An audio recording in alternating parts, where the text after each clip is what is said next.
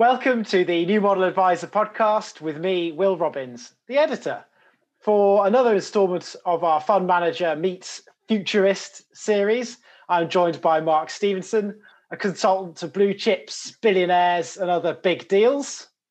And joining us today from Fund Management, we have Bryn Jones, who is manager of the Rathbone Ethical Bond Fund. Bryn also studied geography at university, and that may or may not be relevant to the topic of today's discussion of humanity's impact uh, on the world, otherwise known as the Anthropocene, uh, or in layman's terms, the era of Earth history in which humans have started to have an impact on its climate and ecosystems. Uh, you're right, not bad for a bond fund manager. That's what I thought too. So, Bryn, it's you that raised to me the idea of the uh, the Anthropocene. Uh, so, why don't you explain to our listeners what is meant by that and how you kind of see it sort of influencing your thinking? Yeah, so you've obviously all seen uh, Attenborough's uh, Netflix documentary about his statement about ecosystems recently, which was, was fantastic. And in it, he mentions the Holocene that we're in this geological age. And if you go back through millennia, you know, there were many like Jurassic and Cambrian periods. So we're supposedly in this Holocene period, but arguably since the 1950s, you could say we've moved into a period where um, we're going to have a bigger impact on the environment. And the way that we can tell this is if we fast forward 10,000, 20,000 years from now, we will look at the soil and the rocks and we'll be able to tell what was going on. So we'll be able to see, for example, that if you go back millennia, if you go back a million years and look at NASA data, uh, uh, um, there has never been as much atmospheric carbon dioxide in this in the air as before. You know, and it accelerated exponentially in 1950. The parts per million went through the roof in 1950, and that's no accident that that occurred just as population growth kicked off. So in the 1950s, there were just over 2 billion people on Earth. If you press Siri or ask Amazon or, or, or anything, how many people there are on the planet, it estimates is about 7.8 billion. So in the space of 70 odd years, we've added over five, if not six billion people to the planet. And that has had a big impact on the environment. And we'll be able to see that, as I say, from geology. There'll be other evidence like global surface temperatures since the 1950s have accelerated quite aggressively, you know, over one degree Celsius.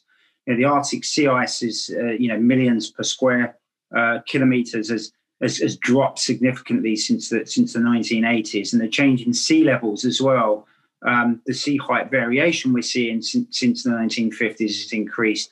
The, the Atlantic storm season you know, it's, it's slightly endless. You know, the, the fact that you can now get a boat and go through the Bering, you know, through the, the Northwest Passage is another indication of that. So there's these big overarching themes uh, that we're having a big impact, and that's just one area. That's just the environment. But you can look at ecosystems, you can look at farming, uh, and each of these things are an indication of of that. And so what we're trying to do is look at ways to avoid the risks associated with that. So avoid businesses which are damaging the environment or, or, or starting to transition from banks which are which are which are uh, have too much lending in, in, in terms of carbon um, uh, neutrality, uh, and moving to biz- businesses which which are addressing that, or, or or, or technologies which are addressing that, like solar and wind, and you know the population growth. You know, how do we house these people? So social housing, affordable homes, um, biodiversity destruction. So looking at businesses which aren't exposed to, to, to, destroying the local local environment in order to, to get resources.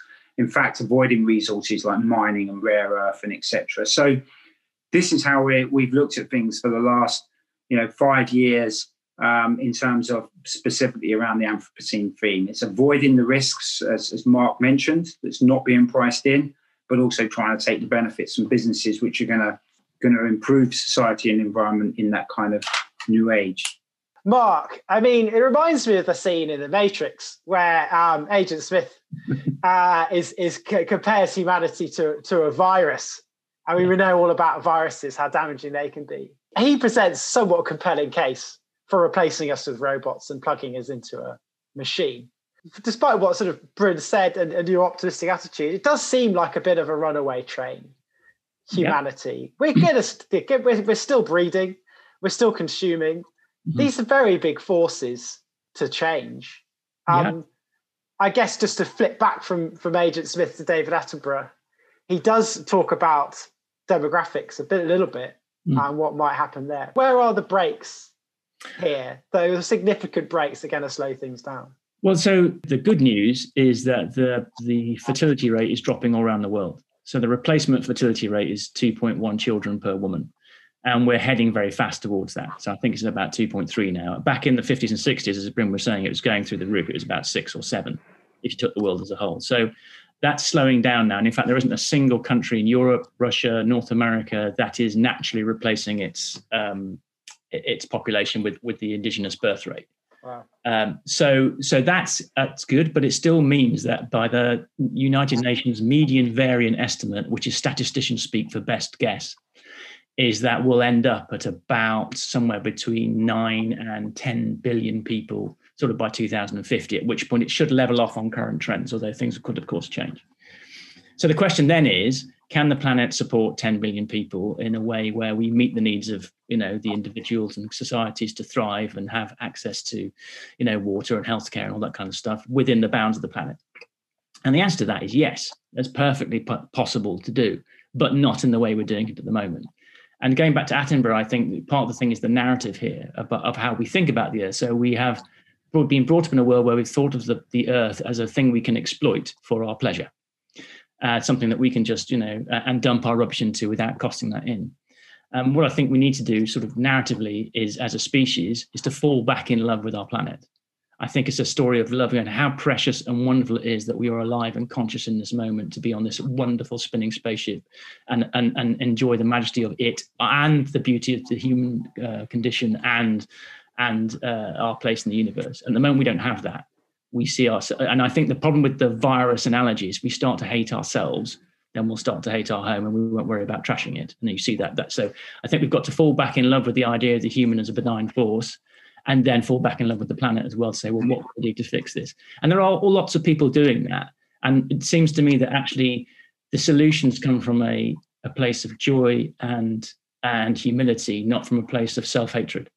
And unfortunately, the, the predominant economic models we have are all about individualism and saying, you know, you compete against somebody else and you have to corral the resources for yourself. And it's all about competition. And we need new economic models like Kate Raworth's doughnut economics, which are much more about co-inspiration and cooperation than they are about competition.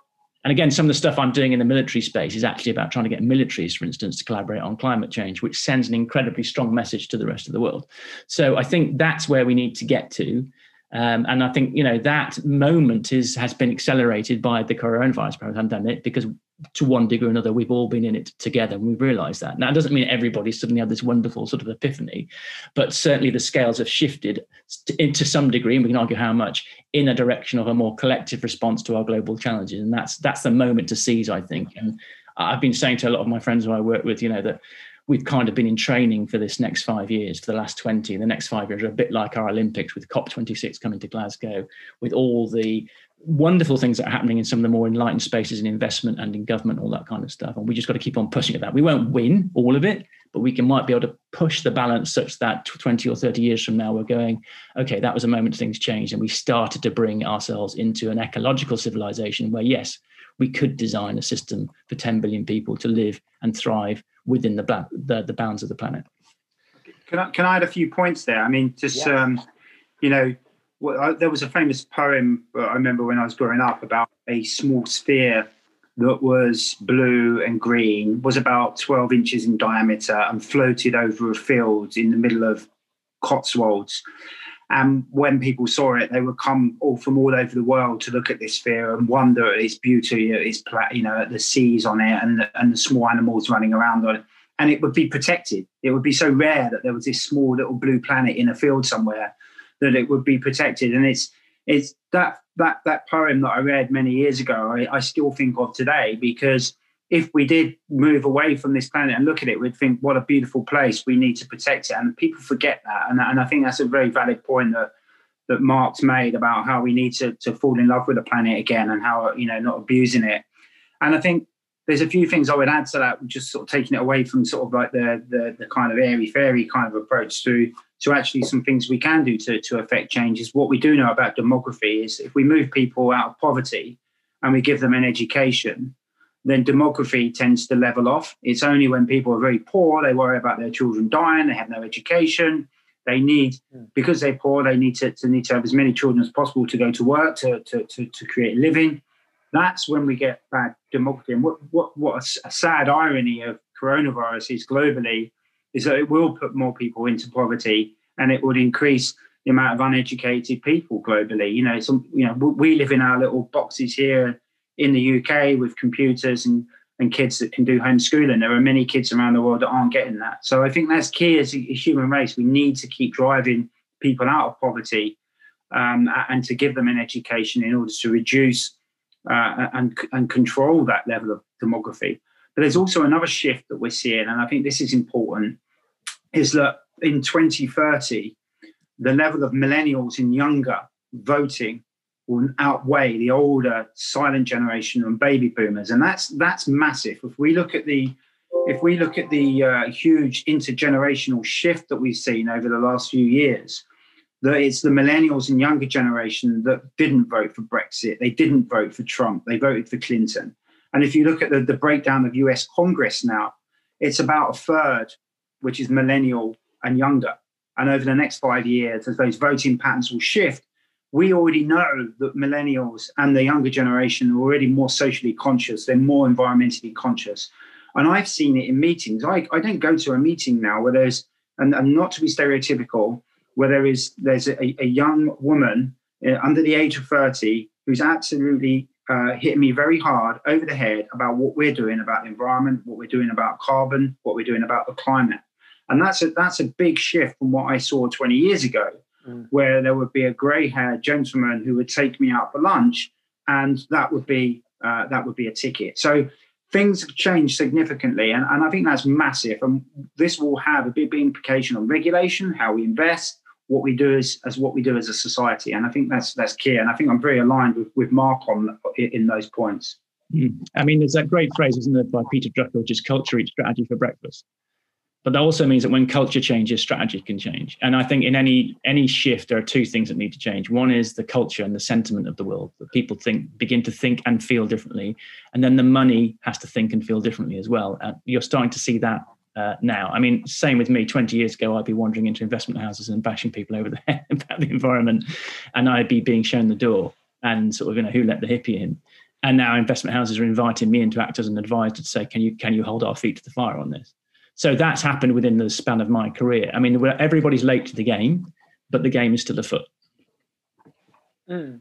Worth hearing from you, from your perspective, how you feel that the flow of money can affect change here there's obviously this sort of ESG revolution, I'd call it, but the, sort of the, the, the ESG becoming a bigger thing this year, the last year, has seen a focus on where money's put when it comes to companies, to corporates. And I want to hear so your version of that because I think we haven't spoken to enough bond managers about yeah. it, but governments as well. But yeah, perhaps there's a focus on, on sort of how you see corporate behavior changing. Or, or yeah, I mean, definitely. I mean, you know, if you think about ESG, it all comes down to the cost of capital, right? So, you know, Modigliani, Miller, you know, if, you, if, you, if your cost of capital goes up too much and your leverage goes up too much, you go bust, right?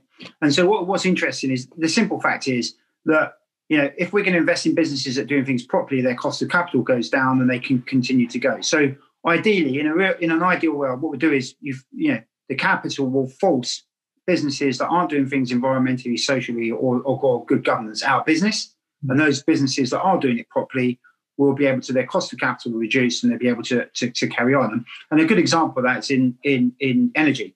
You know, the cost for oil majors now, the cost of capital is now higher than most renewables. In particular, you know, we've seen solar and wind wind energy as tech has increased as well in that space and pushed down the cost of of of, of, of the tech. We're starting to see that shift.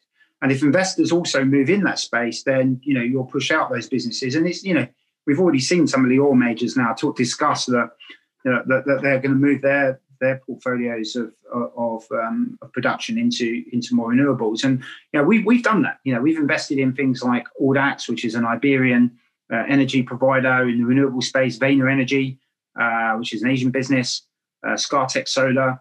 Uh, these are the kind of areas we've pushed into.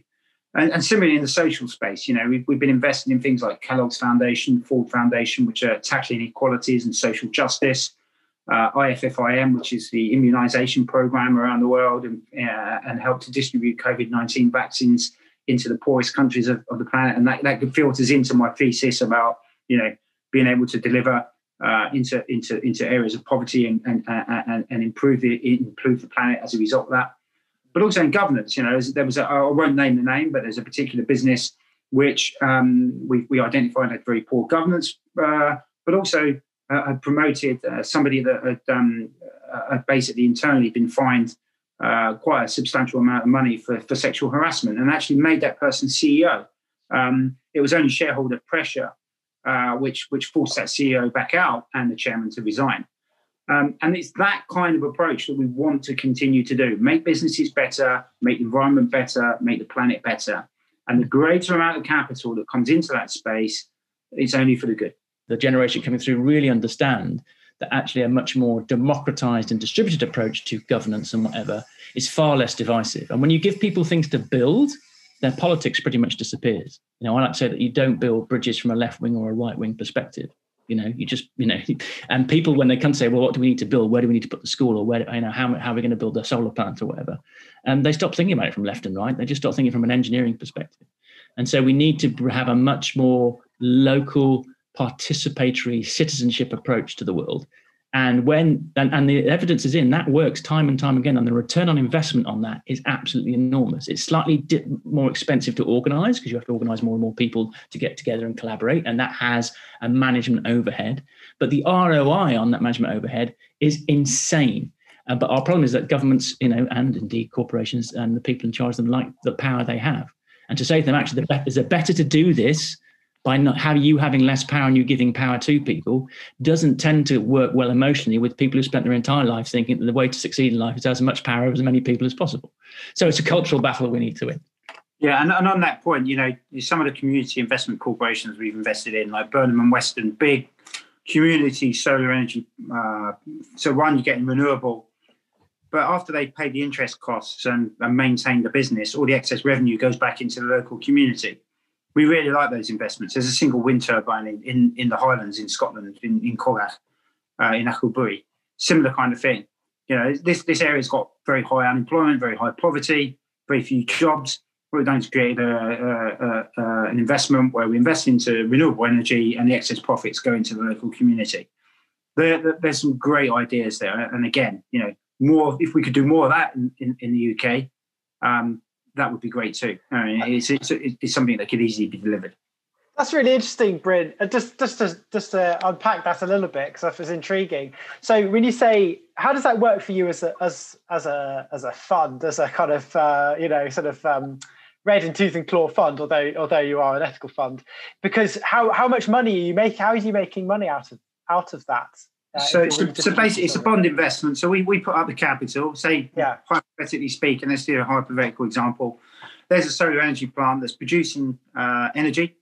Uh, it's getting paid for that energy. Um, so it makes a, a revenue. Um, there's costs of running a business, so that gets taken out. But we've lent them the money, they pay the interest cost to us, yeah. so we get a coupon. Uh, and then the rest of the money will go into the local community. So the excess uh, profit rather than going into a shareholder or a dividend, is paid as a dividend to the community. Uh, and that's how you work it. And you know, at the end, of the way that the, the business model is structured is at the uh, by the end of the maturity of the bonds, there's a certain amount of reserve capital which can be paid back to you as the investor, uh, and you receive your principal back. So, mm. you know, that's all we're doing. It's just lending money to to very good ethical and social products, uh, uh, uh fund bonds, yeah. which deliver us a, a good you know strong cash flow uh, at higher yields than you might see in in government bonds, um, and we pay that onto our investor, and our investor's happy because they're getting a social return and they're getting paid a, uh, a, a an income and possibly some capital appreciation from if we trade those bonds. Last year, the uh, our chancellor Rishi Sunak.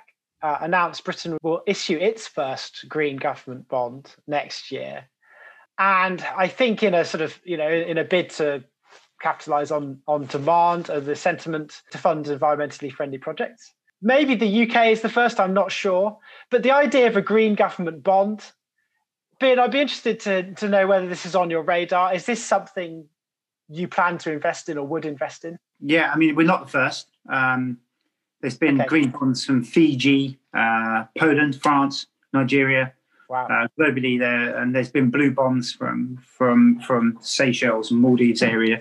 So we're not the first. Um, in fact, we're, we're a little bit behind. Um, Well, I've actually been going to Whitehall for for 15 years uh, as part of the DMO consultation process for for gilt, um, gilt Wow. issuance. And I do remember my very first few meetings where I was a lone voice from a very small firm called Rathbones calling for green gilts. And I do remember Lord Sassoon looking over his glasses and, and looking to the DMO chief and sort of going, is that really a thing? In one of the meetings. And uh, and another meeting being Whitehall and the playground that it is. Um, I, I think it was uh, Mr. Hands, uh, the MP, that I basically said, does the government's um, contribution to uh, climate change stop at them not changing light bulbs in, in the meeting room that we were at because there were a few light bulbs that were out, which did cause a lot of chortles and, and laughter. But yeah, so I've been lobbying the government for years and years on this, but it's in the last three years. It was the weight of the large pension funds that were around the table from our big competitors that um, started to, to shout much louder than I could shout, being a little small minnow and and they've taken note of that, and they will issue green gilts next year. Um, it's still not defined on use of proceeds or whether there be equivalents.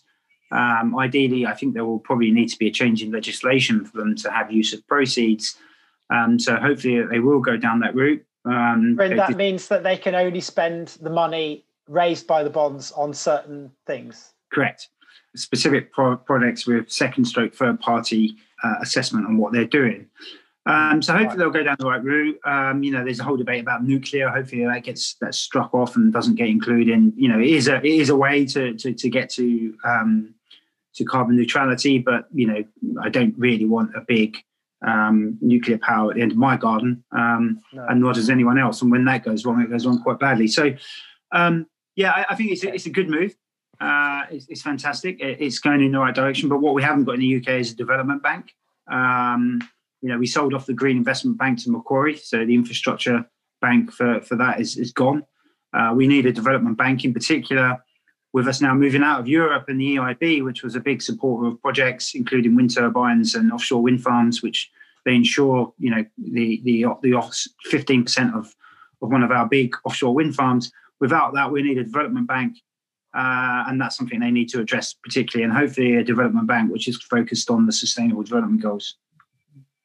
Wow. Okay. And Mark, I mean, I, I was obviously ignorant of the many uh, sort of green bonds around. Is that something that you've come across? You, you speak to various government organisations. Uh, yeah, I mean there are green bonds out there. I think what's the, the thing I wanted to mention, which I think is uh, a, really important shift, is that the law is now being brought to bear on governments by people like Client Earth. They're basically saying, look, actually, there's some pretty good environmental law out there and environmental regulation and all that kind of stuff, but nobody's enforcing it. Uh, but Client Earth, uh, who actually are uh, funded quite a lot by investment houses on the back, because the investment houses are going like, if you can enforce this law and get the government to actually pay attention to its own laws when it comes to the environment, it, make, it makes it much easier for us to invest and recommend investing in things um, like this because we want to be on the right side of the law. So um, the UK government now consults with Client Earth before they start writing legislation because they're fed up of losing in court. Uh, same in Poland. Uh, Client Earth have just written um, a whole bunch of Chinese law so that Chinese uh, uh, uh, citizens can take their government organization to court for breaking Chinese environmental law, which has you know recently been bolstered enormously. So there is a big shift going on. And I would say to anybody who really wants to um, have a, a, direct impact on making the world a better place, then investing or giving a donation to Client Earth wouldn't be a bad idea because they will create the legal framework in which it becomes much easier for all of us to um, invest in things that are environmentally and socially friendly. And Bryn, just the, the, the idea, we talk about the, the word green bond is also used uh, in other contexts in, the, in you know corporates issue so-called green bonds. So when you're investing, you know, obviously you're looking at businesses that have the right credentials, but you, there is such a thing as a called a green bond as well. Just for uh, my sake and and that of the listeners, can explain what that is when it's issued by by a business and whether I mean and are they any are they valuable to you at all or, or not? Well, I have to follow the green bond framework. Um, they we do our own independent research, as, as, you know. Right, going back to the beginning of this conversation, we're an ethical fund, uh, so we prohibit alcohol, tobacco, life sciences, pornography, various other things. And so you might have a business which might be doing animal testing in its building. It might be retrofitting that building to make it more environmentally friendly but they're still doing animal testing inside, or they're still producing tobacco. Um, so just because it's got a green label, there, it doesn't necessarily mean we can invest in it. There's, there's a the, the, the, the, most famous one for the last few years was a very large oil tanker business, which basically issued a green bond or tried to issue a green bond on the basis it was going to make its oil tankers more efficient to ship oil around the world. I mean, you, wow, wow. You know, it, it's down to the individual and it comes down to religion. Great that they're making their tankers more environmentally friendly. But again, as I say, it comes down to almost your investor's belief or, or, or your belief in the way that we should get to, to, to the, the end game. Uh, and I think that's important. As investor, don't just take it for face value. Um, understand the business or invest in fund managers like ourselves that will have a policy statement. And if you believe in that policy, then you should follow that and invest in it. Uh, Einstein said this rather brilliantly. He says, You cannot solve the problems you've got with the level of thinking you were at when you created them. And we've got a hmm. whole bunch of problems created by a system of thinking, which is like, we will invent our way out of this. And we're finding that's not easy to do. Um, so, what we need, I think, and what I hope the pandemic will, will deliver more of, is what I would call, Roman Krznaric would call ancestral thinking which is we start to think of our investments not just in terms of how they're going to benefit us, but how they benefit our ch- children and our grandchildren and our grandchildren's children. And if you're thinking five or seven generations ahead, actually you'll get a return on investment on your own life as well, because you're building a, a, a, a system and a society that actually works for everybody and isn't becoming a cost on the future. I mean, we're paying for the fact that, uh, you know, people before us did not think of the cost and did not think systemically. And if we carry on thinking like that, then uh, then we deserve everything that hell can offer us. Because to destroy your own children's future is perhaps the greatest crime you can imagine, and to destroy the home upon which they live and all their hopes and dreams. And that's what we've been doing. So a bit more ancestral thinking, a bit more humility, a bit more systems thinking. And Will, I know that you're recently a new father, so um, I, am sure that's resonating with you because uh, your your new one will hopefully grow up in a world where we think about each other and the future a bit more systemically than we've been taught to. Yeah, brilliant. Well, Mark, thank you very much, and I will end it there. So, thank you to you both. To you both. Thank you very much. Thanks for having us.